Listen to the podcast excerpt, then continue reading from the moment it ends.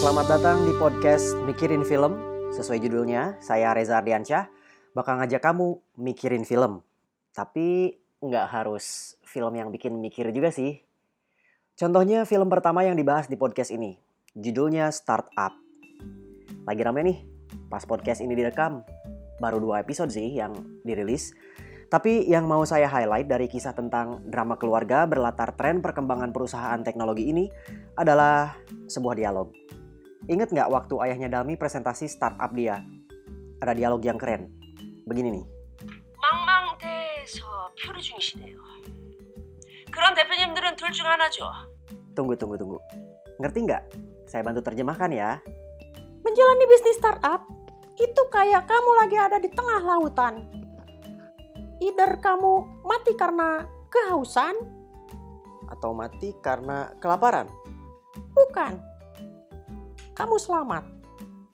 Soalnya, kalau kamu malah ngambil keuntungan di awal bisnis, itu kamu ibarat minum air laut.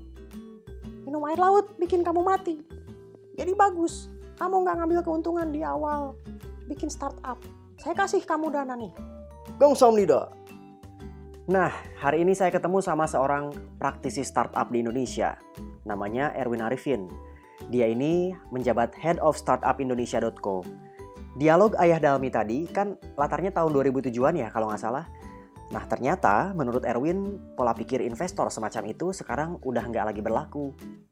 Iya, karena sekarang em, investor kalau di Indonesia sih benar-benar ngelatin bisnis modelnya gitu. Jadi em, kalau mungkin around 2 to 3 years ago konsepnya masih growth at all cost em, itu masih bisa. Kalau sekarang sih udah udah mulai beda ya, udah lebih ke arah sustainable growth gitu. Jadi gimana caranya even dari awal banget startup tuh udah punya bisnis model yang sustainable gitu. Even kalaupun misalkan bottom line-nya mungkin masih belum hijau gitu, at least top line-nya uh, meaning gross profitnya tuh udah harus ada margin seperti itu dan itu udah harus jalan juga gitu. Jadi um, udah udah agak susah sih kalau misalkan sekarang mulai tanpa ada bisnis model sustainable gitu. Harus ada untung dulu yang dibuktikan ke calon pendana. Betul harus ada marginnya sih gitu karena at the end of the day sebenarnya startup tuh apa sih startup ya bisnis juga sebenarnya gitu ya bisnis tujuannya apa sih ya you have to make something yang sustainable dan profitable kan gitu sih Masih kata Erwin nih, ada satu kasus yang jadi penyebab investor startup jadi waspada. Bang Erwin juga sempat singgung contoh kasus yang dialami WeWork dan SoftBank ya. Ya. Ceritain lebih detail dong dengan bahasa yang lebih mudah dimengerti awam ya. Iya, jadi sebenarnya um, WeWork ini kan bisa dibilang mereka mendisrupsi market properti yang ada di Amerika waktu itu, gitu kan. Ketika semua orang berlomba-lomba uh, menyewakan misalnya office tuh satu lantai penuh gitu, ini kebalik justru malah WeWork tuh ngebeli satu lantai penuh untuk dipisah-pisah lagi, disekat-sekat lagi.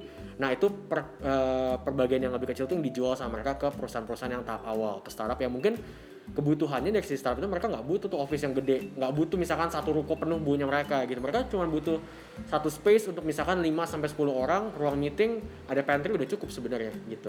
Jadi uh, mer- mereka ngasih option yang berbeda sebenarnya gitu untuk startup supaya mereka bisa punya office sendiri. That's a good which is a good thing sebenarnya. Cuman emang um, waktu itu uh, sempat ada cerita jadi mereka akhirnya dapat investment dari SoftBank ketika SoftBank waktu itu invest ke mereka tiba-tiba valuasinya naik uh, lumayan lumayan besar lah gitu habis itu kalau nggak salah selang setahunan lagi gitu SoftBank injek dana lagi dan ketika diinjek dana itu kalau nggak salah valuasinya sampai around 40 to 50 billion US dollar waktu itu. Nah akhirnya ketika waktu itu WeWork mau go public, mereka mau mulai IPO itu pertama kalinya mereka membuka pembukuannya mereka untuk uh, auditor, untuk auditor, untuk investment banker karena mereka harus ngeliat dong transaksinya semua gimana. Setelah diaudit ternyata banyak banget terjadi fake transaction yang ada di dalamnya. Gitu. Ada juga banyak kayak uh, korupsi juga yang ada terjadi di dalam di dalam WeWork itu dan jadi ternyata valuasi yang dari tadi 40 sampai 50 uh, billion US dollar itu turun jadi cuma sekitar 8 billion US dollar even less than Gojek gitu jadi um, ketika terjadi itu skandal banget dan akhirnya CEO-nya itu uh, dikeluarin dari WeWork juga dan mereka ganti CEO yang baru dan itu sempat terjadi banyak uh, pemecatan yang lumayan masalah seperti itu. Nah sejak saat itu akhirnya investor mikir oh udah nggak bisa nih sekarang growth at all cost kayak WeWork karena WeWork itu strategi beneran growth at all cost dan support sama SoftBank lagi kan sampai akhirnya Masayoshi Son uh, CEO-nya SoftBank sendiri tuh bilang uh, itu kita blunder sih di WeWork gitu. We thought at the time it was all about growth at all cost. Uh, actually it's not. uh, now it's time for sustainable growth gitu dan akhirnya sekarang investor yang ada di Indonesia pun mulai mikir juga mulai cari juga ke, apa namanya ke dalam portfolio mereka kayak gimana transaksinya kalian aman kan gitu. Ya even beberapa unicorn kita kan ada yang rumor-rumornya katanya udah mau go public tahun 2020 cuman karena postpone karena covid gitu kan. Cuman waktu itu uh, mereka juga mulai ngecekin lah kira audit internal juga segala macam ngecekin ini transaksinya valid kan gitu-gitu. Seperti itu sih. Korupsi ternyata akar semua masalah ya. tetap ujung-ujungnya korupsi juga sih gitu Meskipun baru dua episode, tapi kita udah bisa lihat sih gimana glamor sekaligus berdarah-darahnya perjuangan tech startup menghidupi bisnis mereka. Nah, di kehidupan nyata gimana ya? itu cuman I, I blame the media for that karena um, kalau kita ngeliat media kan glorifying startup-startup yang mendapatkan pendanaan-pendanaan besar gitu kan investment yang besar kan which uh, in my opinion is very wrong karena um, being an entrepreneur is very tough. Um, even me right right now kayak building startup Indonesia ini I'm very grateful karena I have a mentor uh, and and ya a boss yang lumayan bagus lah gitu kayak Bu Shinta gitu kan.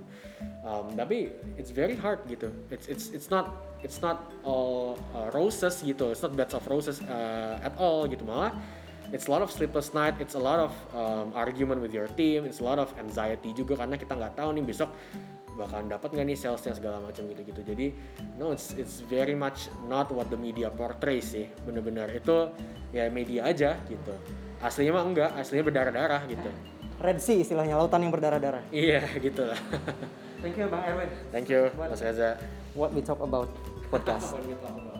Well, itu tadi wawancara saya sama Erwin. Kamu punya pendapat lain nggak? Kalau iya, coba kirim voice message ke akun anchor.fm slash mikirin film.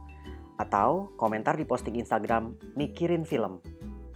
Di episode berikutnya, kayaknya saya bakal bahas tentang second lead syndrome deh. Masih dari film startup. Kalau kamu penasaran sama film ini, tonton aja dulu di Netflix. Mumpung masih dua episode, episode berikutnya bakal rilis setiap Sabtu dan Minggu. Segitu dulu ya. See you next week.